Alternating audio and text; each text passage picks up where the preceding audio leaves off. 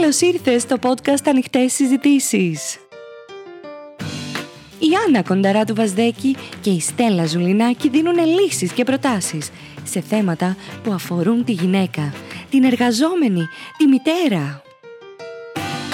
Μοιράζονται μαζί σου τις προσωπικές και επαγγελματικές γνώσεις και εμπειρίες για να σε εμψυχώσουν και για να σε εμπνεύσουν να ζήσεις τη ζωή που επιθυμείς. Γεια σου. Γεια σου. Σήμερα γυρίζουμε ένα τελείως διαφορετικό επεισόδιο. Ο Οκτώβριος είναι ο μήνας της πρόληψης του καρκίνου του μαστού. Έχουμε σήμερα λοιπόν κοντά μας την Αντιγόνη την Κρέτσι, αγαπημένη φίλη, η οποία είναι survivor. Είναι μια υπέροχη γυναίκα και είναι σήμερα μαζί μας για να μας πει τη δική της ιστορία. Θυμήσου να κάνεις εγγραφή στο κανάλι μας στο YouTube «Ανοιχτές συζητήσεις» για να βλέπεις όλα μας τα επεισόδια. Είναι το ένα πιο εκπληκτικό από το άλλο.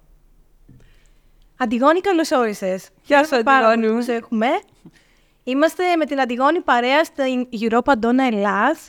Είναι ένα σωματείο για την πρόληψη και αντιμετώπιση του καρκίνου του μαστού, το οποίο εστιάζει στο advocacy και lobbying, ουσιαστικά στη διεκδίκηση και υπεράσπιση συμφερόντων και δικαιωμάτων γυναικών που έχουν εμπειρία μαστού.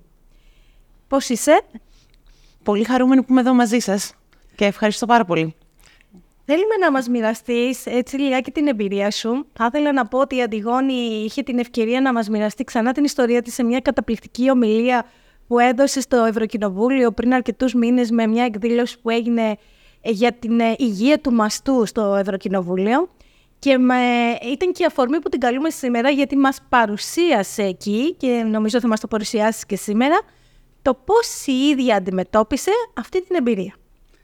Αντιγόνη μου, εγώ την έχω ακούσει την ομιλία, διότι ήμουνα και εγώ μαζί στο Ευρωκοινοβούλιο, υποκλίνομαι για το θάρρος της και τη δύναμη, την εσωτερική δύναμη που είχε, το λέω και ανατριχιάζω, να αντιμετωπίσει όλη αυτή την περιπέτεια. Και ναι, είναι σήμερα νικήτρια και είναι εδώ κοντά μαζί μας. Πες μας, σε ακούμε. Θέλουμε να μοιραστείς μαζί μας αυτή την ωραία εμπειρία. Θα δώσεις δύναμη σε όλες εμάς τις γυναίκες. Νικήτρια. Ε, η λέξη νικήτρια είναι μεγάλη, θα έλεγα. Ε, είναι σαν να βάζουμε τους ανθρώπους σε μία μάχη και κάποιος κάνει κάτι καλύτερο από τον άλλον. Οπότε, ίσως και να το θεωρώ λίγο άδικο. Τυχερή. Ε, και ίσως βοήθησα τον εαυτό μου κι εγώ διαχειριζόμενη την κατάσταση διαφορετικά και βοηθώντας τους γιατρούς να κάνουν αυτό που είναι να κάνουν. Υπάρχουν κάποια πράγματα στη ζωή μας που έρχονται ξαφνικά, έτσι και μας φέρνουν αντιμέτωπους με πολλά πράγματα. Ε, ο καρκίνος του μαστού ή όπως ο κάθε καρκίνος υποθέτω, ε, σε φέρνει αντιμέτωπο με τον εαυτό σου και σε προκαλεί και σε προσκαλεί, θα έλεγα, να δεις τώρα, αυτή τη στιγμή, όχι αύριο, όχι όταν βρεις χρόνο, όχι όταν έρθουν οι συνθήκες, το πώς ζεις, πώς έχεις επιλέξει να ζεις, πώς σκέφτεσαι, ποιες είναι οι πεπιθήσεις που πιθανώς σε κρατούν πίσω ε, και οι καταστάσεις στη ζωή σου και σε προσκαλεί ταυτόχρονα να δεις αυτή τη στιγμή εδώ και τώρα πώς θέλεις να ζήσεις. Πώς θέλεις να σκέφτεσαι, πώς θέλεις να απολαμβάνεις την κάθε σου μέρα και μιλάμε για το τώρα, γιατί δεν ξέρεις τι θα γίνει αύριο. Το οποίο βέβαια ισχύει και για όλους μας, αλλά έχουμε την τάση κάπου να το ξεχνάμε, να το θεωρούμε αυτονόητο, να θεωρούμε πολλά πράγματα αυτονόητα. Οπότε από αυτή την άποψη και χωρίς φυσικά να εύχεσαι και να ελπίζεις να χρειαστεί κανείς να το περάσει για να έρθει εκεί, θα μπορούσα να πω ότι προσωπικά μου έφερε ένα μεγάλο δώρο. Με το δύσκολο τρόπο, σαν να τρως μια σφαλιάρα έτσι γερή, αλλά ίσως τελικά αυτό να χρειαζόμουν για να ξυπνήσω, για να δω τα πράγματα αλλιώς. Η φράση σαν project τώρα, που ήταν και η λέξη κλειδί και για την ομιλία που είπατε στο Ευρωκοινοβούλιο, ήταν ουσιαστικά ένα καλό σερβίρισμα από τη γιατρό μου, τη χειρουργό μου, για να με βοηθήσει να διαχειριστώ αυτή την κατάσταση.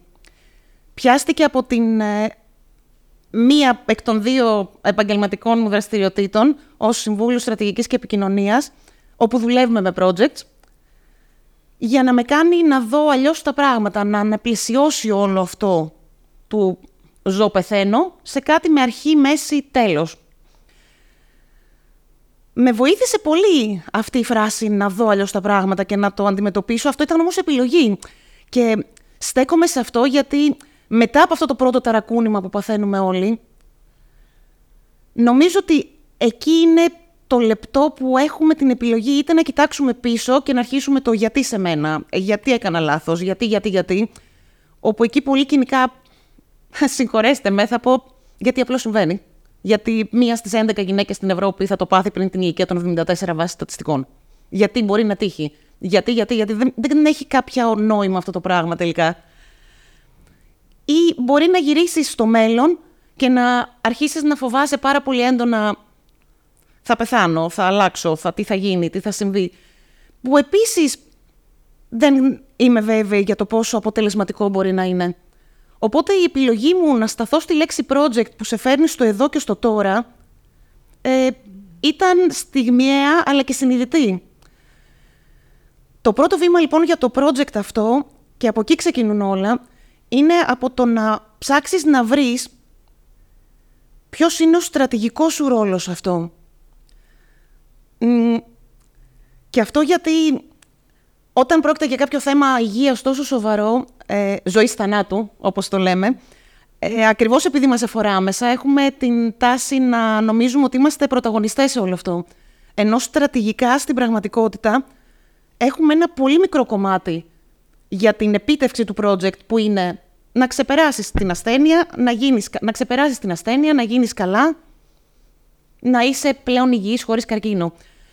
Το project αυτό και η επιτυχία του βασίζεται σε τέσσερις τουλάχιστον παράγοντες ε, που μπορούσα να διακρίνω εκ πρώτης. Ο πρώτος παράγοντας είναι οι γιατροί. Πόσο καλοί είναι στη δουλειά τους, πόσο ενημερωμένοι είναι, πόσο καλά ξέρουν τις τελευταίες εξελίξεις. Οπότε πρώτα απ' όλα επιβεβαίωσα ότι η ομάδα των γιατρών μου είναι όντως εξαιρετική. Είναι πολύ καλή, είναι η καλύτερη. Το επόμενο κομμάτι, το δεύτερο κομμάτι, έχει σχέση με τα φάρμακα και το πώς αντιδρά ο οργανισμός σου σε όλες τις θεραπείες που χρειάζεται να πάρεις. Εκεί το μόνο χρήσιμο που μπορούσα να κάνω στην πραγματικότητα για το project αυτό ήταν να ακολουθώ τις εντολές των γιατρών. Να κάνω αυτό που μου λένε. Χωρίς αμφισβήτηση, χωρίς κριτική σκέψη, χωρίς «έλα μωρέ, αυτό δεν ταιριάζει σε μένα, δεν μου πάει». Και εκεί έρχεται ξανά η λέξη της ευελιξία, προσαρμοστικότητα. Το τρίτο κομμάτι, καλός κακός, είναι αυτό που είπαμε νωρίτερα, ονομάζεται τύχη. Στην ιατρική δεν υπάρχει 100%, το δέχεσαι αξιωματικά. Μέγιστο να υπάρχει ένα 95%. Όπως μου έθεσε και η ογκολόγος μου, της έκανε εντύπωση μάλιστα τότε που την είχα ρωτήσει. Το μόνο πράγμα που τη ρώτησα ήταν τι ποσοστό επιτυχίας μπορεί να έχει αυτό το πράγμα που πάμε να κάνουμε. Και της φάνηκε περίεργο, γιατί μάλλον από ό,τι κατάλαβα εκ των υστέρων δεν τη ρωτούν πολύ αυτό. Αλλά βλέποντάς το ως project, ήθελα να ξέρω με τι έχω να κάνω. Με τι ποσοστά έχω να κάνω. Οπότε υπάρχει πάντα παράγοντας τύχης σε αυτό. Ο τέταρτος και τελευταίος παράγοντας και ο παράγοντας τον οποίο κατάλαβα ότι είναι ο μόνος που μπορώ να φανώ χρήσιμη σε όλο αυτό, είναι η ψυχολογία του ασθενούς, η ψυχολογία μου καθ' όλη τη διάρκεια αυτής της διαδικασίας. Οπότε εκεί μπορούσα να είμαι χρήσιμη και εκεί ήρθε και η δεύτερη ιδιότητα ε, του NLP Coach και NLP Master Trainer που είπε πριν και η Στέλλα. Και ξεκίνησα να εστιάζω λοιπόν σε μένα προσπαθώντας να φροντίσω την ψυχολογία μου. Και λέω φροντίσω την ψυχολογία μου και όχι να φτιάξω τη διάθεσή μου, γιατί υπάρχει αυτή η τάση του να νομίζουμε ότι φροντίζω την ψυχολογία μου είναι φτιάχνω τη διάθεσή μου αλλά και αυτή η υπερπροσπάθεια του να είσαι καλά, να είσαι χαμογελαστός, να, να, να, να, να. Ε, επιτρέψτε μου να πω ότι κρύβει πάρα, πάρα πολλούς κινδύνους, γιατί κρύβεις πολλά πράγματα κάτω από το χαλάκι που θα σου σκάσουν. Και όταν έχεις να αντιμετωπίσεις ένα θέμα υγείας τόσο σοβαρό, σημαίνει ότι ο οργανισμός σου ήδη έρχεται για να σου χτυπήσει καμπανάκι να δεις τα πράγματα που έχεις κρυμμένα κάτω από το χαλάκι. Οπότε δεν υπάρχει περιθώριο, αν θέλετε, να κρύψεις κι άλλα. Έρχεται και στο βγάζει εντελώς και σου δείχνει να αυτή είναι η πραγματικότητα που έχεις να αντιμετωπίσεις. Ε, ξεκίνησα λοιπόν από τα αρνητικά μου συναισθήματα. Και ξεκινώντας από τα αρνητικά μου συναισθήματα, επέλεξα να διαχειριστώ πρώτα απ' όλα το κομμάτι του φόβου καθότι γνωρίζω και λόγω επιστημονικής κατάρτισης ότι ο φόβος είναι το πρώτο κύριο συνέστημα που χρειάζεται να αντιμετωπιστεί για να βρούμε τα υπόλοιπα. Ε, και ο λόγος είναι απλός. Τη στιγμή που φοβόμαστε, ο οργανισμός μας είναι φτιαγμένος έτσι, ώστε να μην μπορούμε να σκεφτούμε λογικά. Και να εξηγηθώ. Ο φόβος είναι ένα αρχέγονο συναίσθημα, πάρα πάρα πολύ χρήσιμο. Ε, έρχεται τη στιγμή που θα δω π.χ. Ε, όταν ήμασταν ε, ακόμα στις σπηλιές και βλέπαμε ένα άγριο ζώο μπροστά μας, έπρεπε σε χρόνο ντετέ, σε δευτερόλεπτα, να αντιδράσουμε κάπως, να πολεμήσουμε, να τρέξουμε, να σωθούμε ή να κρυφτούμε, να μείνουμε ακίνητοι. Fight or flight or freeze. Επομένως, ο φόβος ως αρχαίγωνο συνέστημα έρχεται εκείνη τη στιγμή και ενεργοποιεί την αμυγδαλή μας και εκείνη τη στιγμή αυτομάτως διακόπτει ο εγκέφαλός μας τη σύνδεση με, το, α, με τον αριστερό προμετωπίο λογό που είναι το κομμάτι του εγκεφάλου που έχει φέρει τη λογική σκέψη. Γιατί αν κάτσω εκείνη την ώρα να σκεφτώ και να αναλύσω ποια είναι η καλύτερη κίνηση, θα είναι αργά, θα με έχει φάει το, το, το άγριο ζώο, τελείωσε. Ε, από εκεί και πέρα, στην εξέλιξη του ανθρώπινου είδους έχουμε αποκτήσει πάρα πολλούς φόβους που δεν είναι τέτοιου τύπου και εκεί ακριβώς είναι που υπάρχει ο κίνδυνος να μπούμε κατευθείαν σε γρήγορες επιλογές που χωρίς και να μπορούμε να χρησιμοποιήσουμε τη λογική σκέψη. Πρακτικά τη στιγμή που φοβόμαστε δεν μπορούμε να σκεφτούμε λογικά. Ε, το οποίο μπορεί να είναι χρήσιμο στην αρχή των πρώτων ημερών, ας πούμε, που είχα να κάνω πάρα πολλές εξετάσεις, πάρα πολλά πράγματα πριν ξεκινήσουν οι διαδικασίες των θεραπείων. Ε, αυτό το fight or flight που λέμε μου φάνηκε χρήσιμο γιατί κοιτούσα τώρα μπροστά τι έχεις να κάνεις. Ένα, δύο, τρία, πέντε, δέκα πράγματα δεν υπήρχε χρόνος να σκεφτείς τι και γιατί και πώς, απλώς πράτης, δράς. Και αυτό και έκανα. Στην πορεία όμως, και επειδή η όλη διαδικασία αντιμετώπισης του καρκίνου του μαστού ε, πρόκειται για μαραθώνιο, δεν είναι κατοστάρι, και χρειάζεται πάρα πάρα πάρα πολύ μεγάλη ευελιξία να προσαρμόσεις το πρόγραμμά σου ανά μέρα, ανά ώρα πολλές φορές. Δεν μιλάμε ανά εβδομάδες, ε, ανά μήνα, δεν υπάρχει αυτό καν. Ε, για να έχεις αυτή την ευελιξία, χρειάζεται να μπορείς να σκεφτείς λογικά. Και γι' αυτό και επέλεξα λοιπόν, ξεκινώντας από το φόβο, να μην μάθω λεπτομέρειες ιατρικές σχετικά με τον τύπο του καρκίνου μου. Σχετικά με το τι περιέχουν τα φάρμακα των θεραπείων που θα πάρω. Έκανα 17 χημειοθεραπείες, 30 ακτινοβολία, ανοσοθεραπεία. Έβαλα πόρτα, έκανα τρία χειρουργία, τρία, μπορεί και τέσσερα. Ε, Έκανα τεταρτεκτομή, έκανα, έκανα πολλά πράγματα, όλο το πακετάκι. Είχα όλες τις παρενέργειες που, τις πιθανές που μπορεί να υπάρχουν τώρα που το σκέφτομαι. επέλεξα να μην μάθω λεπτομέρειες, γιατί το μόνο που θα κατάφερνα με αυτό τον τρόπο είναι να φυτέψω, αν θέλετε, αλλοιωμένες σκέψεις και εμπειρίες στο μυαλό μου που θα προκαλούσαν φόβο. Γιατί ο εγκέφαλος δεν μπορεί να ξεχωρίσει μια πραγματική από μια φανταστική εμπειρία. Οπότε, ό,τι του φυτεύεις, ό,τι ακούμε, βλέπουμε, ακουμπάμε, ό,τι συμβαίνει γύρω μας, για το μυαλό μας είναι σαν να το βιώνει. Ε, από εκεί και έπειτα, εκπαίδευσα τον εαυτό μου να ακούω το σώμα μου και τον οργανισμό μου πολύ καλά, πολύ προσεκτικά. Και να είμαι ευέλικτη και ανοιχτή στο να αποδέχομαι αυτή την αλλαγή που συμβαίνει στον οργανισμό μου, το μήνυμα που μου φέρνει και να προσαρμόζω όλο το πρόγραμμά μου, ακόμα και όταν δεν με βολεύει, βάσει αυτού του, του ό,τι έχει συμβεί, ότι, όποιο μήνυμα έρχεται και μου φέρνει ο οργανισμός εκείνη τη στιγμή. Και το λέω αυτό γιατί υπάρχει πολλές φορές το τρυπάκι, αν θέλετε, ε, να μπερδεύουμε το είμαι δυνατή και ναι, το έχουμε, με το δεν ακούω τα μηνύματα που μου φέρνει ο οργανισμός μου και υπερεξαντλούμε. Και εγώ θα συνεχίσω να κάνω το πρόγραμμά μου, γιατί το βλέπω ότι δεν θα με νικήσεις εσύ. Και ναι, βεβαίως είναι απαραίτητο να έχω μια σταθερά. Να μην νιώσω ότι ξαφνικά αφήνω τα πάντα της καθημερινότητάς μου, της ζωής μου. Χρειάζεται σταθερά. Αλλά το να μην ακούω το, το σώμα μου αυτή τη στιγμή μου λέει χρειάζεσαι ύπνο. Δεν ξέρω κατά πόσο θα βοηθήσει στην διαδικασία την ιατρική και στην αντιμετώπιση του πραγματικού project που έχεις μπροστά σου αυτή τη στιγμή. Το οποίο ναι, δεν είναι η καθημερινότητα που έχει πριν. Αλλάζει η ζωή. Ναι, αλλάζει η ζωή. Έτσι ακριβώς όπως το λες. Και γι' αυτό το λόγο είναι χρήσιμο να αποδεχόμαστε ποιο ακριβώς είναι το τώρα μας. Ξέρετε, υπάρχει η τάση και ίσως και όχι μόνο στους ανθρώπους που νοσούν με καρκίνο του μαστού ή όποιον καρκίνο ή όποια ασθένεια σε τελική ανάλυση, να το βλέπουμε όλο σαν κερδίζω-χάνω. Να τρέχουμε να προλάβουμε. να προλάβουμε το χρόνο, να προλάβουμε στόχους, να προλάβουμε να κερδίσουμε ε, χρήματα, καριέρα, να προλάβουμε, να προλάβουμε, να προλάβουμε. Το βλέπουμε όλο σαν ένα κερδίζω-χάνω. Είναι σαν να έχεις. Είναι σαν να έχεις ένα νόμισμα κορώνα γράμματα. Κορώνα κερδίζω, γράμματα χάνω. Παίρνεις το νόμισμα και το στριφογυρίζεις. Σα βούρα. Αν ρωτήσετε 7 στους 10, μην πω και παραπάνω ανθρώπους, την ώρα εκείνη, αν πούμε έχεις 30 δευτερόλεπτα να στριφογυρίσεις το νόμισμα 5 φορές, θα βιαστούν να προλάβουν και τις 5, θα τρέξουν να ψάξουν να βρουν πόσα κερδίζω έχουν και πόσα χάνω.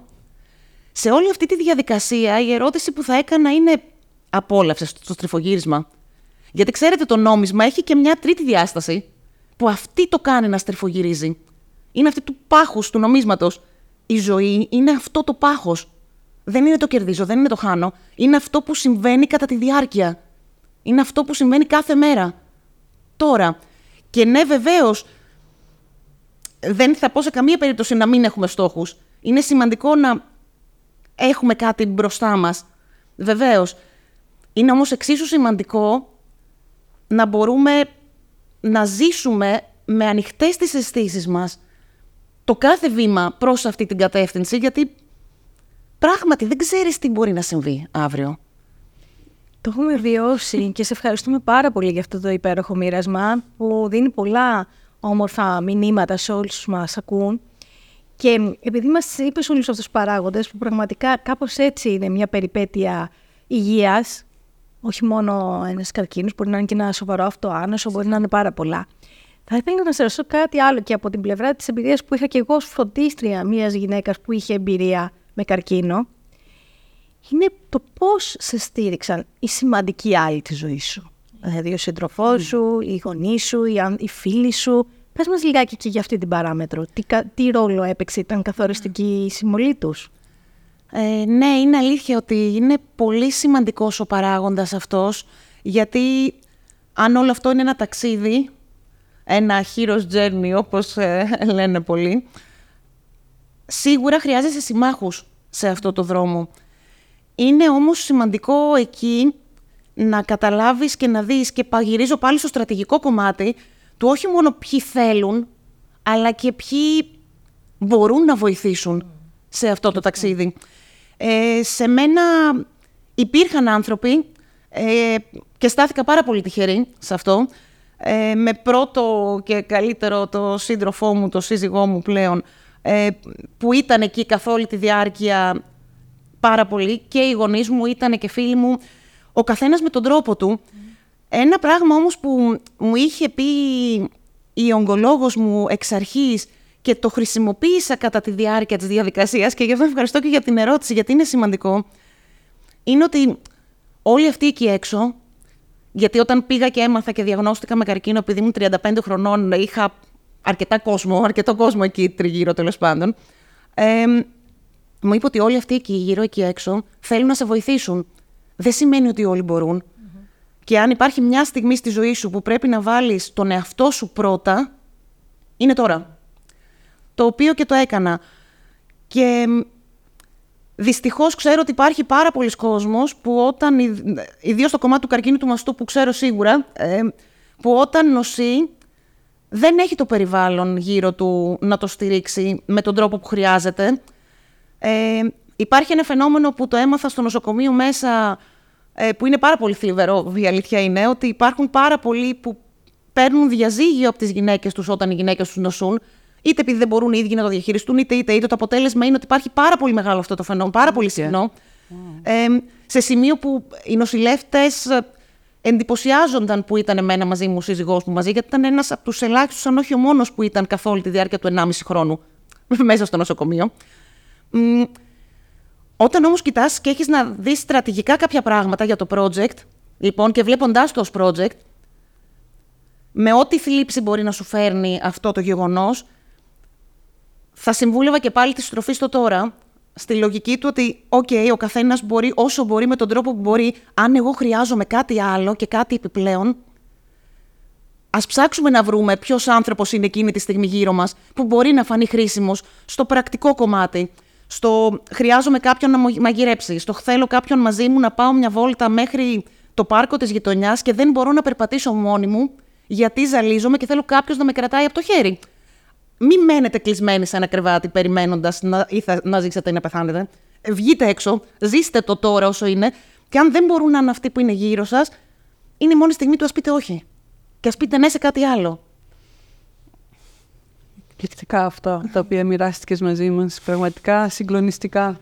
Νομίζω ότι δεν ε, μπορείς να σχολιάσεις τίποτα από όλα αυτά, απλά να ακούσεις, να ανοίξεις τα αυτιά σου και να ακούσεις και να υποκληθείς και σε όλο αυτό το μεγαλείο. Μ' αρέσει το πόσο συνειδητοποιημένη είσαι και το πόσο, ε, αν θέλεις, είχες την ψυχραιμία. Νομίζω το NLP σε βοήθησε πάνω σε αυτό. Θέλω να μας πεις λιγάκι αν αυτό το background, το γνωσιακό και επαγγελματικό σε βοήθησε σε αυτή την εμπειρία. Σίγουρα βοήθησε στο κομμάτι της ε, ευελιξιας του να αποδεχτώ ποια είναι αυτή η νέα κατάσταση. Το πόσο ευέλικτος είσαι ε, στο να κοιτάξεις το τώρα και να μην μπεις σε έναν κικαιώνα σκέψεων άλλων που δεν καταλήγουν πουθενά. Το, το ζήτημα όμως είναι τελικά να μπορέσεις να κάνεις την κατάλληλη αναπλαισίωση που χρειάζεσαι την κάθε στιγμή ώστε να μπορέσεις να αντέξεις το μαραθώνιο μέχρι το τέλος. Και ναι, κάτι χρειάζεται να αφήσεις πίσω αν ξεκινήσεις με 10 βαλίτσες πράγματα, σε ένα μαραθώνιο, δεν θα χρειαστεί να αρχίσεις να αφήνεις βαλίτσες στην πορεία. Καλό είναι να επιλέξεις ποιες βαλίτσες θέλεις να αφήσεις και αυτές είναι ποιες προτεραιότητες θα αφήσεις πίσω, για να μπορέσεις να έχεις την ψυχραιμία. Ε, μετά, αφού περάσουν οι πρώτες διαδικασίες και θεραπείες, έρχεται η ώρα να αναλύσεις το ψυχολογικό κομμάτι του «Όπ, τι έγινε τώρα». Μετά τον πόλεμο βλέπεις τι έχει μείνει ε, τελικά κάτω. Ε, τι έχει καταστραφεί, τι έχει μείνει ζωντανό, τι έχει μείνει υγιές, τι συμβαίνει στη ζωή σου. Αλλά έχεις καιρό μετά από αυτό.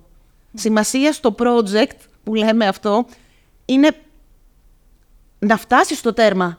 Και αφού φτάσεις στο τέρμα να το δεις όντως σαν πρόσκληση να κάνεις την αλλαγή την εσωτερική μέσα σου. Εκεί έρχεται το κομμάτι του mindset που ασχολείστε κι εσείς πολύ.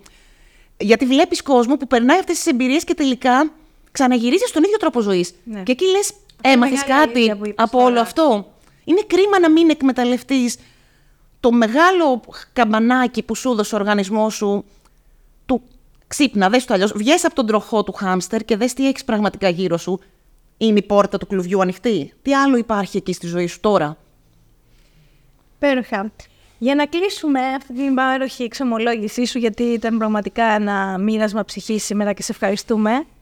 Πες μας τι ένα μήνυμα που θα ήθελες να δώσεις για τις γυναίκες που θα ακούσουν αυτό το επεισόδιο. Είσαι μετά από πέντε χρόνια σχεδόν εδώ, survivor, νικήτρια. Εγώ θα το πω νικήτρια και εσύ λες ότι είναι λιγάκι άδικο να το λέμε. Ε, τι θα ήθελες έτσι, κοιτώντας την κάμερα, να τους μεταφέρεις σαν μήνυμα; Θα ήθελα να μεταφέρω...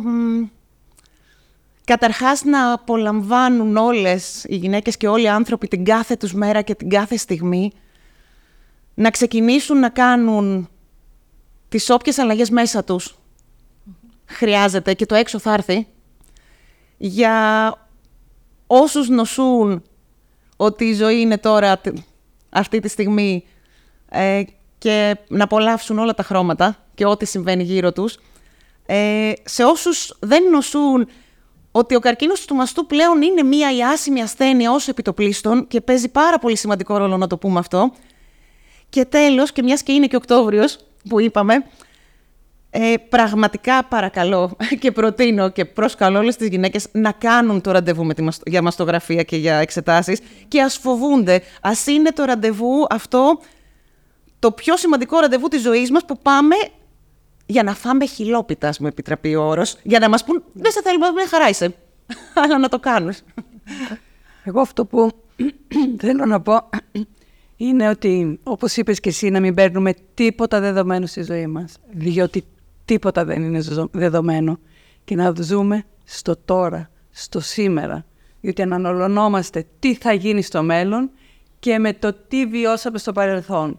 Ό,τι έγινε έγινε, το τι θα γίνει δεν μπορούμε να το ξέρουμε. Κάνουμε σχέδια και όπως γίνει, με τον καλύτερο τρόπο θα κάνουμε τα σχέδια. Σήμερα όμως είμαστε εδώ. Εγώ θα κρατήσω αυτά τα δύο μαθήματα και θα μου μείνουν στο μυαλό πολύ έντονα χαραγμένα με όλα αυτά που μας είπες και σε ευχαριστούμε πολύ Αντιγόνη. Σε ευχαριστούμε Αντιγόνη. Να είσαι καλά, να έχεις υγεία και να είσαι πάντα τόσο δυνατή και αισιόδοξη. Εγώ σας ευχαριστώ πάρα πάρα πολύ για όλα. Άνα μου ένα υπέροχο επεισόδιο. Άλλο ένα. Αν σου άρεσε το επεισόδιο, πάτησε πέντε αστεράκια, ελπίζουμε. Μοιράσου το με άλλους φίλες και φίλους, να ακούσουν και εκείνοι, να μην τα κρατάμε μόνο για μας. Και ακολούθησέ μας, έχουμε και πολλά πολλά ωραία επεισόδια και στο μέλλον. Και να θυμάσαι, είσαι πολύτιμη. Είσαι υπέροχη.